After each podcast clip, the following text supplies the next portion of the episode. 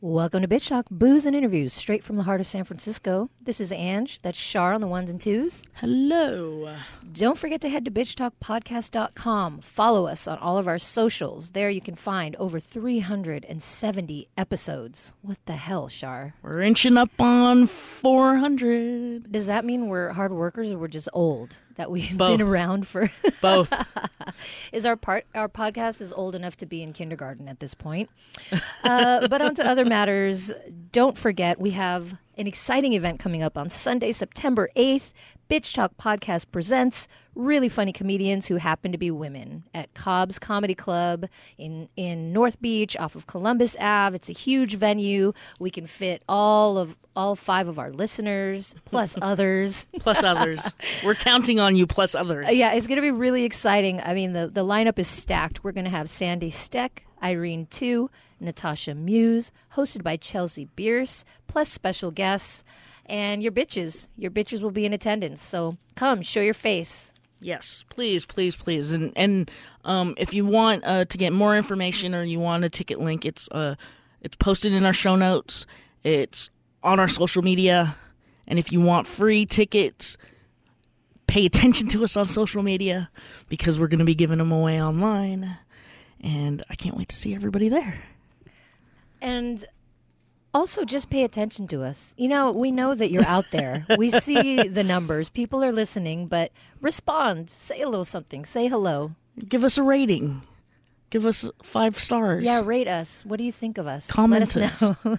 comment comment nice things to all of us. Yeah, it's tough times, guys. We could all use some kind words every now and then, right? I mean, come on. Oh man! But this is today's gonna be a fun one. It is because we're we're bringing you in another bitch talk replay, and this time is with Bo Burnham, who wrote and directed the film Eighth Grade. And I I have to admit, this is probably we do a lot of interviews and we watch a lot of movies, uh, but this is probably one of the ones, especially from last year, that I tell people to watch all the time. It's always on the plane when I, I I've had you know- Really? yeah I, I've I've been on a few flights in in the past year, and Eighth Grade i- is always showing, and I'm just like I tell everybody to watch this film.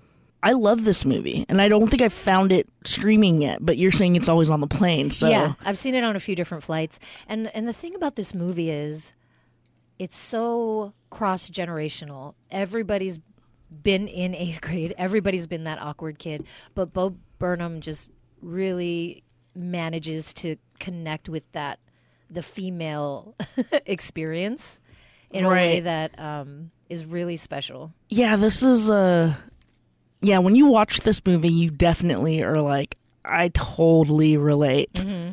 But he adds that whole uh, younger generation twist of our awkwardness, but in the age of social media, like in the thick of it. So Oh yeah, and this week is actually um, you know, today we've got Bo Burnham. Next uh, on Friday, our next episode is going to be something that we an interview we haven't released yet, which is um, Liza Mandelup from um, Jawline. Jawline, Yeah. which I think I think I, I actually think I scheduled this together for that purpose of it's that awkward look at you, Sharks. kid phase, It's like you've done this before. maybe. That's why we pay you the big bucks. Yes, exactly. worth any worth every penny.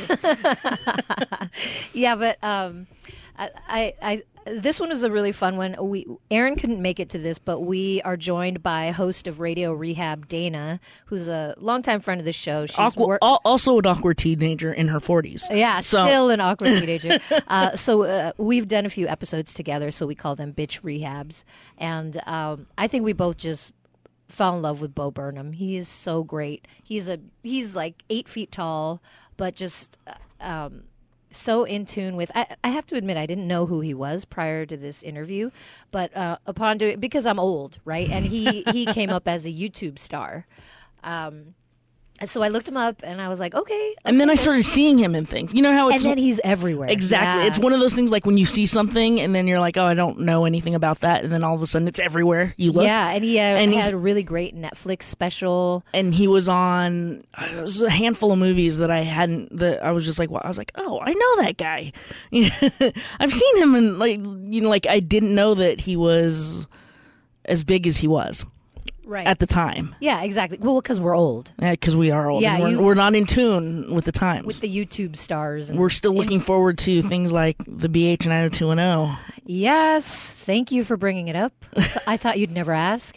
Uh, on the topic of eighth grade, This is actually a perfect time to be recording this. We're recording this intro the day after the For- premiere of the of fair. the first episode of Beverly Hills I hadn't- 90210 reboot. I don't think I looked forward to anything more. I was such a dork, You know, I'm looking glad forward to this not here because she doesn't get it. She doesn't. which is sad because you're younger. You're a few years younger than us, but I connect with you on this. I guess I connect with you on this the way I connect with her on New Kids on the Block. New Kids on the Block. Yeah. So I don't know what that makes me. Uh, I old. think you no, you just cross barriers. Regardless, age is nothing but a number. No, the thing is, like, yeah, uh, it was definitely middle school. My my love for 90210 was in the heart of that. I was age. watching that and I just started thinking about the very first episode of 90210 of Beverly Hills 90210 that I saw in 1990. I was in the 8th grade and I remember watching it and then I was like, "Oh, this is a really good this is a really good show." And I had to go to bed and so I had to record it on my VHS tape so I could Oh, record the rest of the episode so that I could see it. It was um the one where uh, Brandon uh, drove drunk and crashed his car. Oh yeah, that was the very first episode I ever saw. I know it well. And um, and then I just started thinking about like that was on all through the 90s. It did, I, Mm-hmm. I, I did some homework and it debuted in October of 1990 and the last episode aired in May or June of 1999. So Integral years. like the if if you want 90s nostalgia, this is it. Mm-hmm. So what'd you think? I well, first I have to say that I was always a Dylan girl. Were you Dylan or Brandon? Yes, I was Dylan. Okay, good. I'm Dylan. glad we can. And I was- I was gonna. sh- I'm gonna walk out. I was very Brandon. I was very much um always Dylan and Brenda oh, forever, course. and- fuck Kelly. and Kelly and Brandon. I never liked Dylan and Kelly together. the drama was very good, right? The whole like Kel- triangle drama. Yes. that was exciting. But fuck Kelly, and she was forgiven way too easily, in my opinion. I'm sorry, your best friend takes your man, and you're like, well, okay, moving on. No. Yeah, it took time, but yes, I understand what you're saying. Anyway, yes, um, Dylan all the way. So obviously, with this first episode, you're kind of waiting for them to touch on, you know, the pass, his passing or whatever, and and that was sad. But one thing that one thing that's interesting is they all look very good still. yes, You know, I mean, uh, Gabrielle Carteris is like 80, but she was always old. right. I, Even that's, I didn't really. I remember when I, I remember back in the '90s, I was like, oh, she's supposed she's the oldest, and she, she had was crow's feet. She's supposed to be a sophomore in high school. Yeah, and and then I was, and then again, I went back to you know, I don't think Google wasn't that prominent back then, so I couldn't find out all this information. Ask. Jeeves. I think it was Jeeves back then. She was 29 Oh my god, in 1990 when they made when she was supposed to be a 17 year old. it's insane. They said that the only teenagers on the show of the eight were David. David, Tori, Tori Spelling, um, Jennie Garth, and Shannen Doherty was 19. Oh wow, that's actually more than I yeah. expected. And then so basically all the guys and Well- Gabrielle Carteris were in their 20s. well, and that's the problem with Dylan. Like, obviously, he was always my dude, but he started having receding hairline like two years in, and then I was like, all right, well, and then that's when David got really hot. So then it switched to David. Then it switched. Yeah, yeah. But um, we talked about this a few basic bitches ago about how we didn't know what the how they were going to re- do this reboot. We kind of had an idea, to be honest, I figured it would suck, but I was going to watch it either way. right? I just, I was like, it's going to be horrible, but I have to watch it. but I, for some reason, you know what? I I enjoyed it for the fact that they poked fun at themselves. No, I I liked it actually. In, Yeah. in the beginning, I was like, mm, I don't know, I don't know. But Well, the I first scene was it. like super cheesy, so you were Exactly. just like that first scene. I was just like, oh god, is this what it's gonna be? This is gonna be this is gonna be bad. Yeah. But they, I think they did that because I think that's what what everybody was expecting. right. Everybody, yeah, exactly. and then they rolled into it and it is and and if you're a 90210 fan you're gonna love it yes, because it hits it, it touches all the spots, Mm-hmm. and um, yeah, there's you know like, and then they did they referenced um Luke Perry three times in it.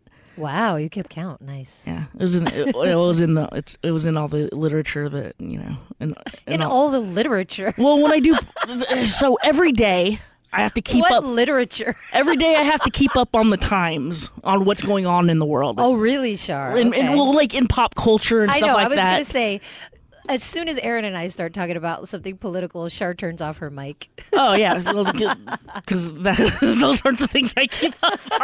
That's not the literature you partake in. Yeah, no, like, but I have like case in point, I have uh stuff that goes into my inbox about what's happening to do like morning show reports and stuff like that. So mm-hmm. celebrity, tr- you know, celebrity trash, celebrity gossip, all that kind of stuff. And so the stuff that I was saying is the the headlines they were talking about 90210 and how it was received and how it like what it was like and they mentioned it's like oh they referenced Luke Perry three times. Yeah. Well, I think that the thing about 90210 was there were no shows like that that showed.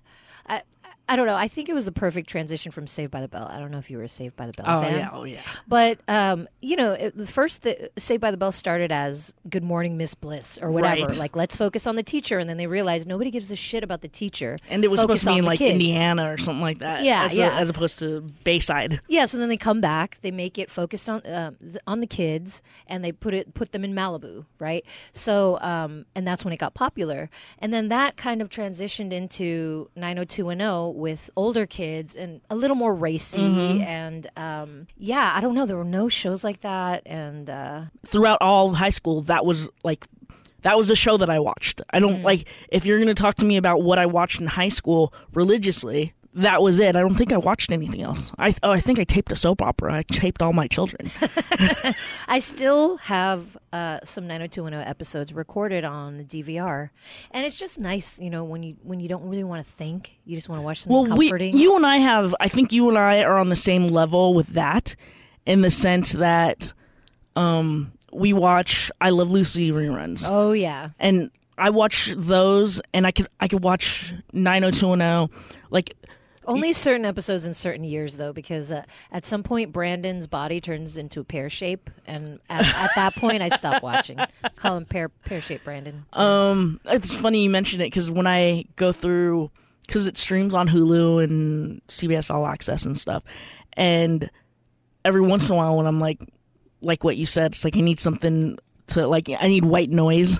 Right. Like when yeah, I'm like I'll editing- be working exactly. I'll be working on my laptop, and I just need something on the background. Yeah. Right. Yep. And and so I'll watch stuff like that, and I'll go to early episodes, Dylan and Brenda. Yes. And then when it gets to the summer that they go to Paris and Kelly starts doing starts moving in on on Dylan, then I get mad. So I kind of skip that. so I kind of skip their senior year. Oh, I like that. I like the drama, but then I don't like when they're officially together because then it's just like And then yeah, and then um when they're in college, it's you know, they're in college yeah, it goes downhill from there for sure. a little bit. But I've seen every episode at least a few times. What's your favorite? The prom episode. your smile. The prom episode because it's you know what because light in your eye. it's my That's most so it's funny. I remember that the most because I was in I was in the eighth grade and I remember going to school. I was at Holy Spirit. I was in Catholic school and I remember going to going to school and that was when Dylan and Brenda did the nasty. Oh yeah. And then I went to school and then all the girls were like, "Oh my god, Dylan and Brenda, can you believe it?" In our little 8th grade Catholic school class of 30 people. Wow.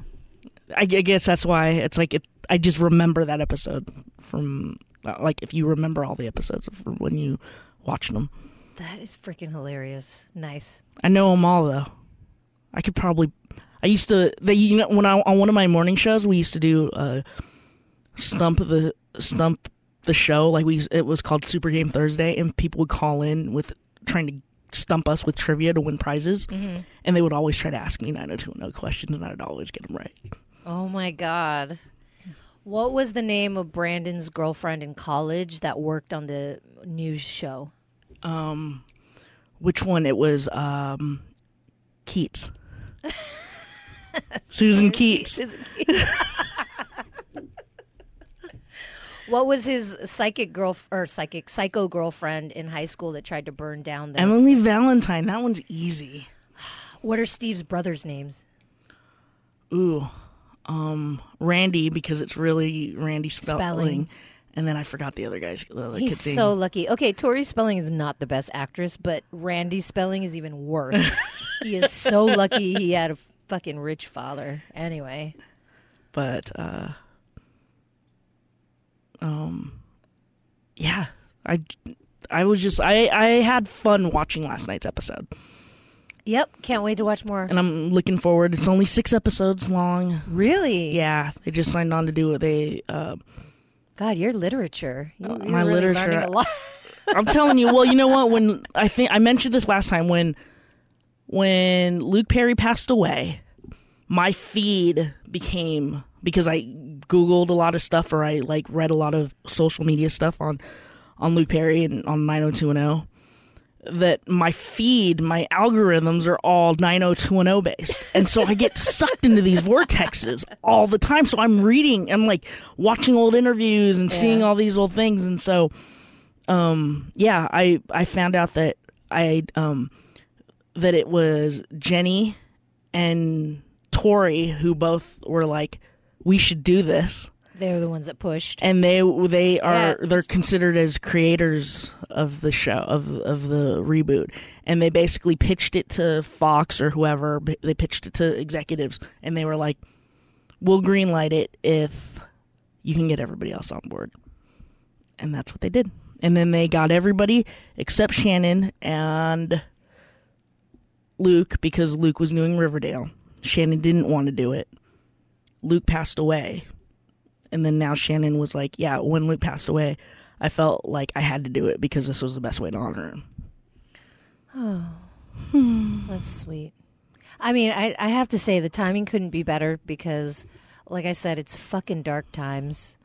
Uh, not only with our president and that and that bullshit, but these shootings and it just it gets real overwhelming. So I I feel like it couldn't be a better time, at least for old ladies like us that actually give a shit about 90210, to be like, oh, something to just take my mind off this shit for 45 minutes or, you know, um, it's appreciated. Yeah, so Wednesday night on Fox, everybody. We're not getting paid by them, I swear. but that's where I'll that's where I'll be. but uh, yeah, so it is quite appropriate that uh, we're bitch talk replaying eighth grade because 90210 is out and it's bringing us back to those days. So Eighth grade, those awkward teenage years. Yep. That uh I feel like Luke Perry and Jason Priestley, they were the equivalent of uh, now kids that are in eighth grade uh, of these um, YouTube stars and in- influencers, right? Like that's who they have crushes on now. I guess, which is kind of which is sad, but I mean, yeah, that's the reality. Hmm. They look up to real people that aren't doing much. Yeah, look, don't have. Well, I mean, talent is subjective, I guess. Yes. But anyway, we digress. Let's go back to Bo Burnham because uh, he deserves he deserves the attention in the spotlight right now. He's incredible, talented director and writer, and uh, we had a lot of fun talking with him. So enjoy the interview. We'll see you on the other side.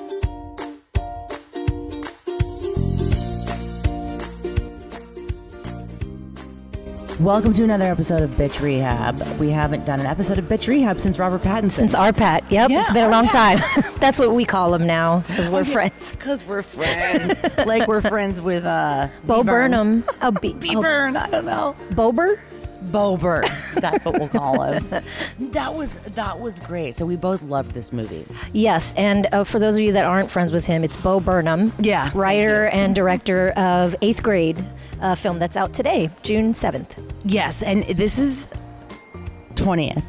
Oh, shit. Oh, That's okay. Of, um, Won't You Be My Neighbor, which is out That's what I have. Oh, to do. Oh yeah, June- That's yeah. what I have to do the next. You were thinking of today's date, is what you were thinking. Tomorrow- Of. Today is June the seventh. 7th? It's Prince's birthday. Oh, and my nephew. Fuck, I have to call him. Sorry. We should leave Sorry, all that this. was a rant. that was a rant. happy birthday, Prince, and Angie's nephew. Chris, Right. So July twentieth. What about that? Oh no, that's when this movie comes. July twentieth is a funny day because that's when eighth grade is released. And we both loved this movie. Uh, I was so excited to do the interview with you because I knew that it was just going to flow so easily with this guy. Because we were both eighth grade girls at one point. Correct. Oh my god. Contrary to popular belief, we were. Exa- I know, I know. People are like, "What? You were young at one point." but yeah, it's it's. I was thinking, and I hate to say this, but I was thinking like, I hate kids nowadays with Fucking their cell. millennials, Yeah, right. fucking millennials. They're ruining the planet. Like kids with their cell phones, and they're always they should be spanked. That's how I feel when I look at kids. Mm-hmm. But then when I saw this movie, I was like, oh, she's me. Yeah, I didn't put it on YouTube. You know what I mean? But that Right. was me in that awkward, painful, just condition of being in eighth grade. Yeah, and I am thankful to Bo Burnham for um, hopefully alleviating some of that grumpy old lady in me that thinks that feels Yeah, that way about kids. too. And now I'll look at them in a different light. Me too, because we're all and twenty year olds. You know, it's like the way we were we talk about in the interview that you guys are going to hear in a minute with Bo Burnham is how. You know, eighth graders are doing the whole Snapchat, no filter, just woke up like this. Dude, I know 40 year olds doing that. and I judge the shit out of them. And, Right. you know, I, I look at that and I'm like, you, come on, really? Like, we know you put puppy dog ears on your head so that it would erase the wrinkles out of your face. like, you just look like an ass. But now I get it because we want people to think we're pretty. And that makes me want to yeah. cry. We, we, he he does a great job of connecting that little piece that we all have that just wants to be accepted. Yeah, we want people to love us. That's all. That's all anybody wants. Right. And, and this girl, to me, is so lovable. I almost wanted to have a kid. I, I almost wanted. I know, but not really. Not You're really. I'm it a not. step No, too no. far. Not literally. Whenever I say that, it's in the figurative sense. But I just wanted, to, you know, I mean, because I wouldn't want one every day, but I do want to go find that girl and hug her. Mm-hmm. I, I mean, I almost want to go to an eighth grade class and just hug all those awkward kids. Right, and, and let them know you'll be fine. It's okay. It's okay. Yeah, it's you gonna get you better. might be awkward forever because we're all still awkward, but it's okay. right. That's that's ultimately what you get from the film. So. Exactly. I mean, I was awkward for forever, and then I self-medicated to not feel awkward, and now I'm sober and it's fine. I'm going through feelings, but it's great. It's it just becomes easy, and life gets good, and and you learn to love people. It gets good and bad and good. Oh yeah, and- it gets life. It Right. gets lifey. So enjoy our interview with Bo Burnham.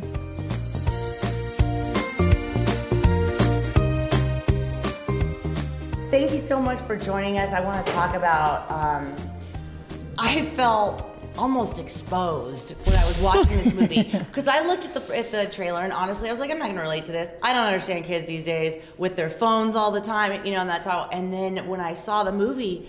It captured literally everything I felt at that age. Oh, that's and It nice. just reminded me that it's still the same pain that we're feeling. Yeah. Where did you find Elsie Fisher? Um, I had just I was looking online for uh, actors of that age and stumbled on her and just sort of felt like this feels really right and I'm totally rooting for her and I want to bring her in and I don't know if she can act. It was like some like interview with her.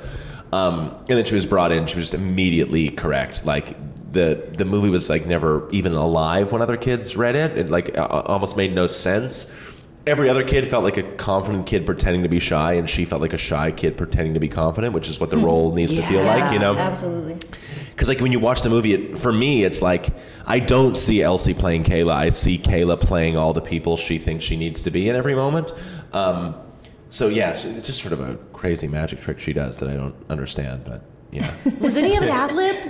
No, a lot less of it was ad lib than it appears. Yeah, Like, the it- Gucci. That, that that well that was made up. She that that's hers. That that's something she would say on That was set. hers? Yeah, she would say it on set all the time, and I was like, what does that even mean? so you, so you added it in. Yeah, it, yeah. We filmed that in the last. We filmed the videos the last couple days, and I wanted her to have a sign off. So I was like, oh, of course it should just be the thing she says. So Was there a reasoning behind it, or is it just something she said? I mean, She I say would go- things I- all the time, so I get it, but I just. I'd say like, how you doing, Elsie? And she'd go like Gucci, and then like, I was like, oh, okay.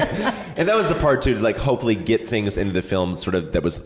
uh, That were relevant to the kids, that was sort of undigested by me. You know what I mean? Yeah. I didn't want to have to know everything. Right. You know, I wanted just stuff to be authored by the kids without me processing it. But the monologues were written like, um, yeah. So the thing about being yourself is, uh, wait, uh, I'm reading this off a piece of paper. You know, That was written. yeah, yeah, it is. I mean, it's not. It's not like necessarily done word perfect, but the rhythm was written. Like she's giving a technical performance. It wasn't like, okay, just be you and then I'll make a movie. You know, She should win an award. I know. I think no so too. She Yeah. was amazing. I mean, I was like biting my nails when I was mm. watching that. From It the was- from the opening scene, Yeah, you're the right there opening with her emotionally, Yeah, and you're like, okay, I'm gonna be taken for a ride right now. Yeah. Oh, that's nice. But I agree with with Dana how you definitely touched upon. I was back to being an awkward eighth grade kid, Mm. but I think what's so magical about this film is you also make it connected to us emotionally right now in our current internet social media climate. So it's Mm. Like you're connected to that awkward eighth gradeness, but also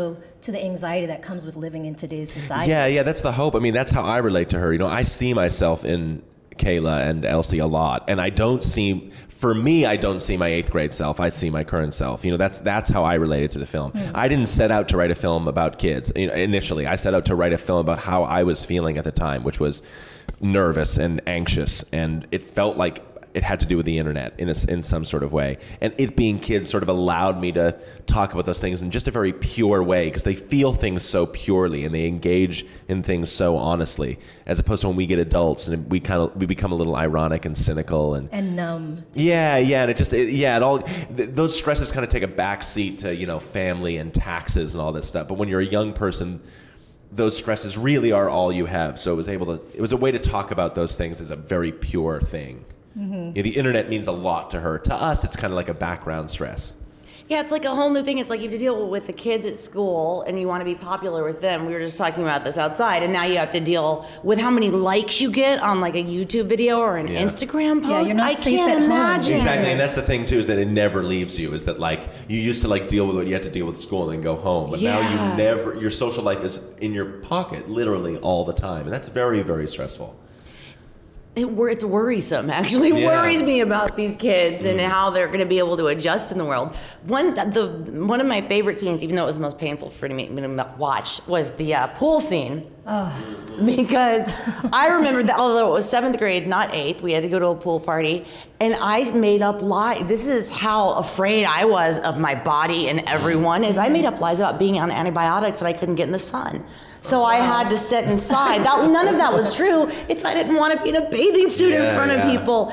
But then there were girls doing back bends, and you, there was Yeah, yeah. everybody who wasn't me, and I was just scared. And There I were ended those up one talking or to the girls parents. that you were just like, damn it, just don't stand next to them. But that's yeah, exactly. Yeah, But that's what I love about Kayla is her whole fake it till you make it thing that she does. it's just exactly. beautiful. Which is Right. yeah, and I think it's like a great way to do it. you It know, like- really like is. that- that, Put yourself out there, And pretending to be confident is just as good as being confident. And you know, I do believe though also like the girl that's doing back bends at the pool is was feeling like Kayla either two years before then or two years after that. Yeah. You know, like I think everyone had the point where they weren't feeling thrilled about their body at a pool party. I certainly Oh was. God, I had my hands under my arms because like I didn't have armpit hair and I was very self conscious about that. And yet I'm sure like every boy that had armpit hair was very horrible about that. So you know. it- yeah, that's the hope, hope of the movie is just to uh, just explore those feelings of, of discomfort and, and to explore the things, explore these things uh, on her terms. You know, to, to treat the things as significantly as, as they feel to her. You know,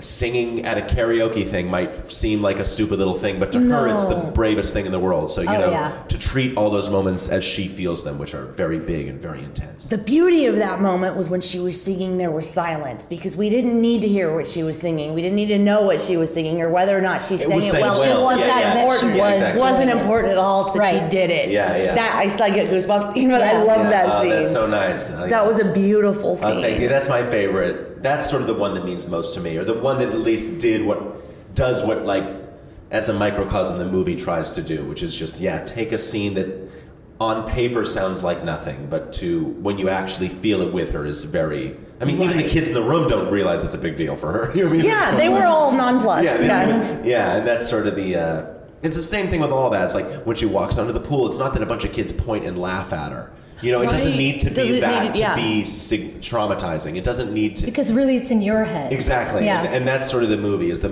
almost the plot of the movie is just what's happening between her ears. Right, and she kind of, you're gaining confidence through her as well. Because let's be honest, do you want to be seen in a bikini today? I don't. today. I mean, Not these even are today. still things that plague exactly, us. and also like y- any, I I defy anybody. Like even though the opening monologue to the webcam is like stumbly and, and ridiculous, it's like I defy anyone to talk about being yourself and not sound like an idiot. Right, You know what I yeah, mean? right. Like, like even though they're like kind of hallmark corny phrases, being yourself, putting yourself out there, how to be confident. Those are those are questions I still struggle with. I know Right. they, they sound like corny little posters or whatever, but like.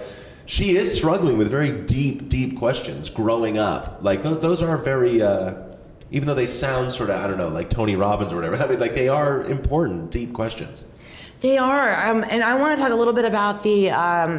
Because you were saying, you know, things that don't look like a big deal on paper, but when you're watching her go through it, you feel it and it's intense. Yeah. Mhm. So the scene in in the car Yeah. with the boy, it was another Yeah. thing. If I read Yes. that, I'd be, I wouldn't have thought it was that big of a deal.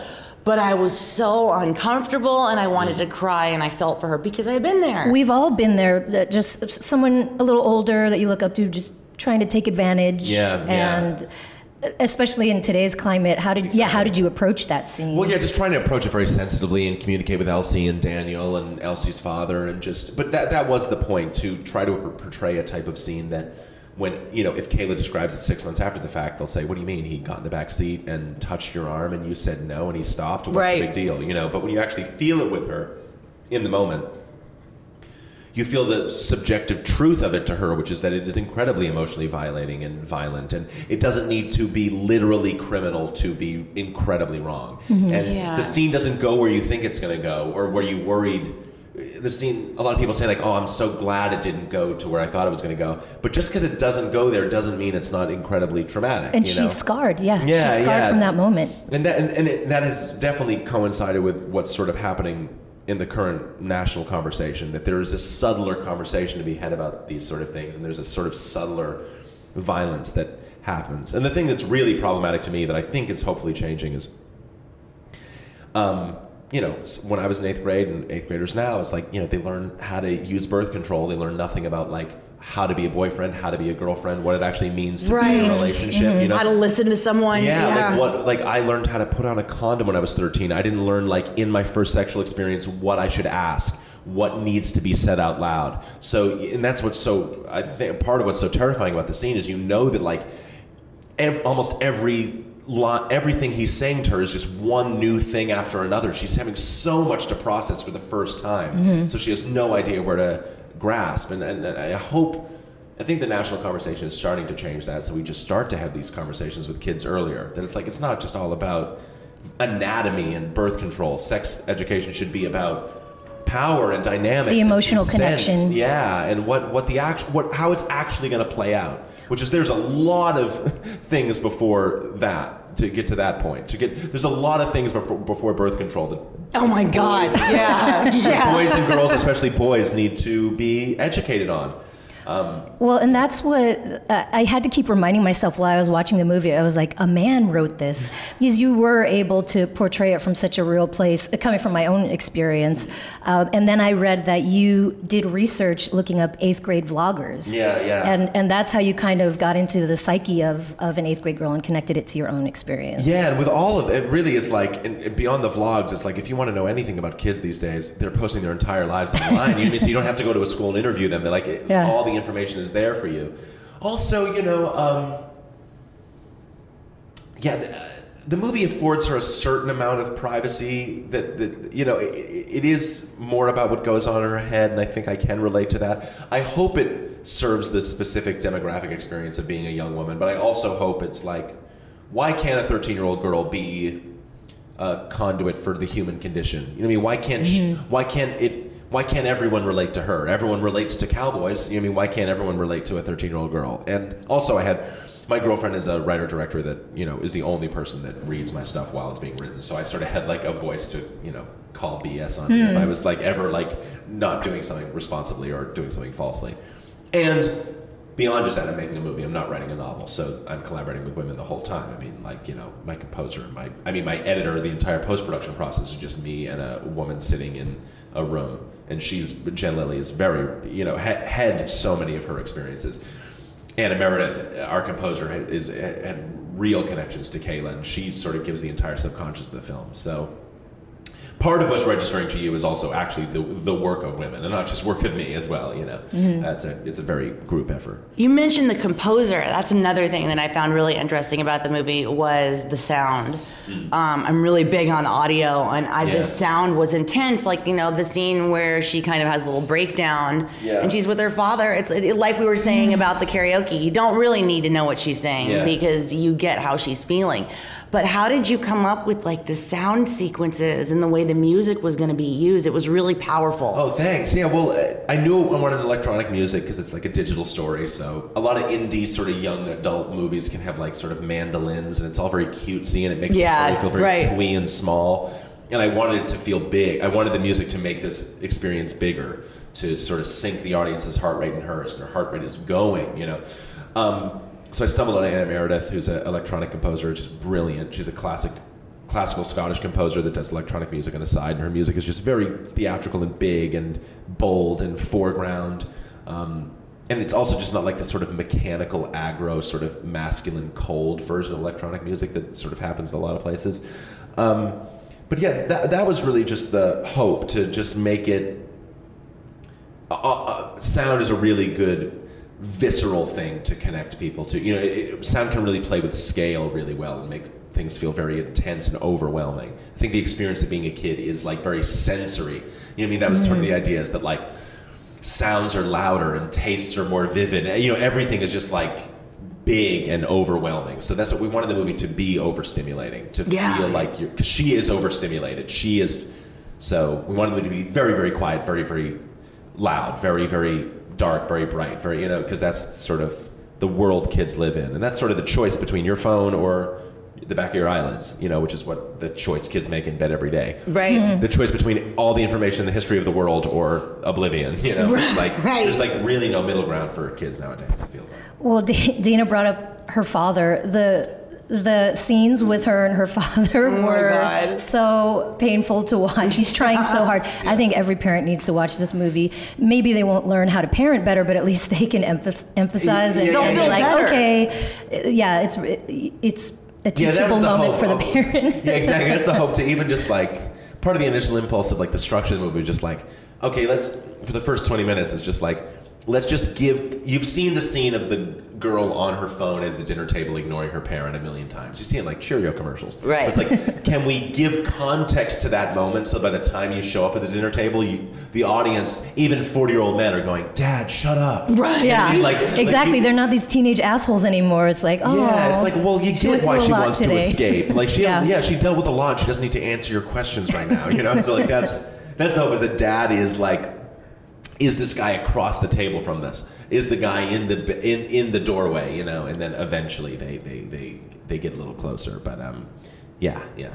And the way she reacts to him is just so adorable. Because you're thinking all parents must be, what is wrong with my kid nowadays? You know, but like Yeah, yeah. we get, like you said, we now know the context and we're watching her Mm-hmm. and what goes on with her. So when she freaks out and throws a banana, we know what's going on. yeah, but the dad is probably like, what? yeah, yeah, exactly. yeah, yeah, and, and, and that's you know, and that's sort of his job is to like take the bananas that are thrown Right, at him in so yeah. many words. It's like sometimes when you're a kid, you can kind of only be cruel to the people that you love because it's, it, they're It's the only safe people you're not. Yeah, they're the, exactly. You're- Exactly. They're the only people you're not scared of. She mm-hmm. wishes she could get her frustration out at school, but she's too scared, so she's getting her frustration on you, and you should take it. Mm-hmm. Yeah, yeah, totally. That- For me, that was my mom. But yeah, yeah, my- it was mine too. I mean, the, I, I, I, the dad is a lot of my mom in there. Oh wow! And what a great character choice for that actor. He was so good. I mean, he- even when he wasn't talking, his faces were just so perfect. yeah, great. I'm glad. Another one of my favorite scenes was the uh, chicken nugget. Awkward Yeah. chicken Oh, nugget yeah. date. Oh, my God. It was so. I've never been so happy about an awkward date neither. or I date. Can we call it yeah, a date? Yeah, whatever, whatever. Well, the thing is, it's like the truth is, I think they're just becoming friends. But even when you're like, I realize like. Even friendships feel as loaded as dates when you're 13. You know, what I mean? Yeah. even just having a friend over. I, you know, what I mean, no matter what gender, it doesn't matter. It's just like making a bringing a new person to your, into your life when what do you're you say is so that's intense. interesting or Yeah, yeah, exactly. Trying to, Like, yeah, exactly. you- Trying to You want to show them everything about yourself in one second. Yeah, like, yeah, this exactly. is me. Yeah, but they're not yeah. going to ask, so how do you do that? There's like a seven minute deleted scene of him doing a magic show for her that'll hopefully make it into. The movie couldn't really support it at the end; it was just too long. But it'll hopefully make the uh, the iTunes extras or something. But there's a really great him showing off his magic for her. I love, my I God, love love that kid. that. He is incredible. Gabe was and the best. And Yeah, the, yeah. the the sauces. I'm a condiment fan, so I was like, yeah. hey, that that works for me. I'll take that date. Yeah, yeah. He's a good like. The movie gets a little is a little more emotional before then, and he. Uh, He's he kind of picks you up and dusts you off at the end of the movie and makes sure you had a good time. So Oh my god, that's exactly what he did. That's Yeah. what- even when he showed up, I was like, oh my god, more of him. I love Yeah, Gabe. Yeah, Gabe is yeah. my favorite. He's so funny. Yeah. And, and he reminded me so much of, of kids that I went to school with and kids that I'm still friends with that Mm. were just like nerds. But I remember we would have those awkward times where we would be on the phone and they would just be playing me like their favorite Def Leppard song, the whole song all the way through. And I was like, what, how long? Okay, are you there? You know? But they're so passionate about it. You're like, all right, I'll so hang. I'll hang with about you. it. Yeah. yeah, like this song defines me. kind of Yeah. Well, I think that's a very particularly young boy thing to only be able to navigate the world in your interests because you're very young boys are very uh, not comfortable expressing themselves in conversation. So the only thing they can do is be like, "Look at this thing I want," or like, "Look at this thing I like," or "Do you want to see a puzzle I did?" You know what I mean? It's like because they they, have a tough time holding conversation. I think she's teaching him at the end. You know what I mean? Like she's. What's nice, I think, is it feels like, oh, it's finally someone more nervous than her. It's finally someone. Yes! Finally, someone's looking to her for help, and she can. And acceptance. Yeah, Yes. yeah, exactly. That's exactly that's what I got from that scene too. Is like now it's finally she can relax and Yeah, let somebody yeah. else be a little because he's just a little bit more awkward than her. Yeah, yeah. So now she can relax and do that. Yeah. But it was yeah, I loved that part. Was any of that last scene um, improv or was Some that? of that was that was one of the like when they talk about Rick and Morty, which is a television Yeah, show. yeah. I've never seen the show, but they love that. So I knew of it, but There I didn't. That, yeah. that part is the one like improvised, and then there's a few parts in the mall with the high school kids that are improvised, but but the Rick and Morty thing is is I just kind of let them go for it. That's so cute. Did those two become friends? Yeah, I mean, when he auditioned and tested with Elsie, and I had them improvise in the audition, and he was like, you know, you like tacos? And she was like, yeah. And he goes, hard, hard shell or soft? And I went, you have the part. I said, you have the part. And I said, like, you have the part. You cannot talk to each other though. I was like, do not, because I was like, we have to preserve all of this Right. weird energy. So I, I did not let them exchange information. I love that question. And then they- That's an important incredible. question. So they, And I will judge you based on your answer. Yeah, exactly. So they, they showed up in the day, and then we filmed, and then, then then now they've been staying in touch. But I had to like it had to feel like one of the first times they talked there because like you, you had to have that sort of awkwardness and discomfort, which was just amazing.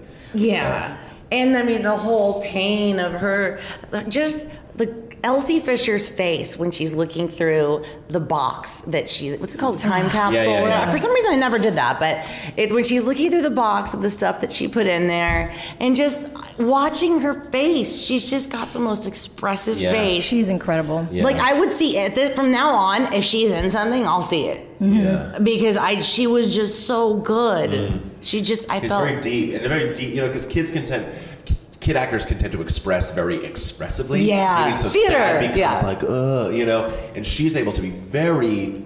All of her emotions are very Subtle. subterranean. They're very below the surface. You mm-hmm. know, she and like sometimes when I look at her, it's like there's five things going on in her face. I can see Yeah. her excited and scared and reacting to things. You know, so she's just like she's got a she's got a whole she can sort of maintain that chaos of what it means to be a kid within a scene, which is just incredible. Right. You found the per- it's like you found the perfect person to get your story across. Oh yeah, I mean, I feel It's like so great. I can't believe we greenlit the movie before we found her. It feels like irresponsible that we were trying to make it. Really, it's like because I don't think there was a second. There was never a second choice, and I met every actor.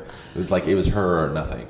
Well, and one of the big themes of the movie is uh, your presence on social media versus who you are once the camera's off, Yeah. once no one's looking at you, and and you having come from becoming a YouTube star and a stand-up comedian. It seems like this project was really cathartic for you. Yeah, I mean, it was more like. Yeah, and I hope it can be cathartic for other people in terms of forgiving ourselves. You know what I mean? When a 27 year old wakes up and takes a picture of themselves and says, just woke up, you're like, ugh. Yeah, when a right? 13 year old does, you're like, oh. You know, and like Yeah. the truth is, I think we're all coming from that place. If we're all honest with ourselves deep down, and like when I look at my friends, thirty year olds on the internet, I'm like, why you're acting like eighth graders? Like I think we are all kind of just scared kids that want love and want acceptance. So that was part of it to uh, hopefully forgive myself a little bit for you know I mean for the way I've been on the internet and, and kind of admit deep down we're all just kind of like desperate little kids that just want to be liked and want to be seen and and that's okay um, and we should just like you know admit it and speak it out loud and try, stop trying to be so cool and just chill out and have some chicken nuggets Exactly. with It's a great all the sauces, with one of each Yeah, sauce. exactly. One What of each sauce. Soft shell, too. But Correct. All right. Well, thank you so much, No, thank you Bober. And this Really was an awesome it. conversation. Oh, yeah, An incredible film. And can we hug it out? yes All right, cool. Yeah, Okay, yeah. appreciate it Good. thanks guys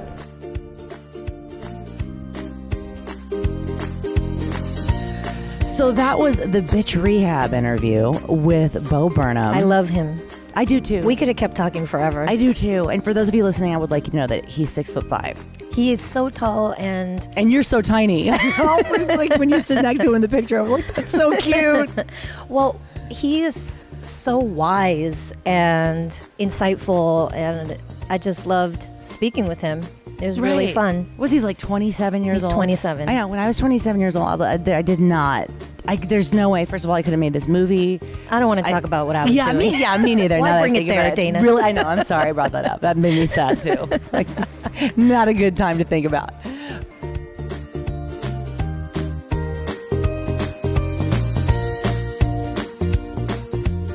Thanks for listening to our Bitch Talk replay. Don't forget to head to bitchtalkpodcast.com and follow us on all of our socials and listen to 370 something or another of our past episodes.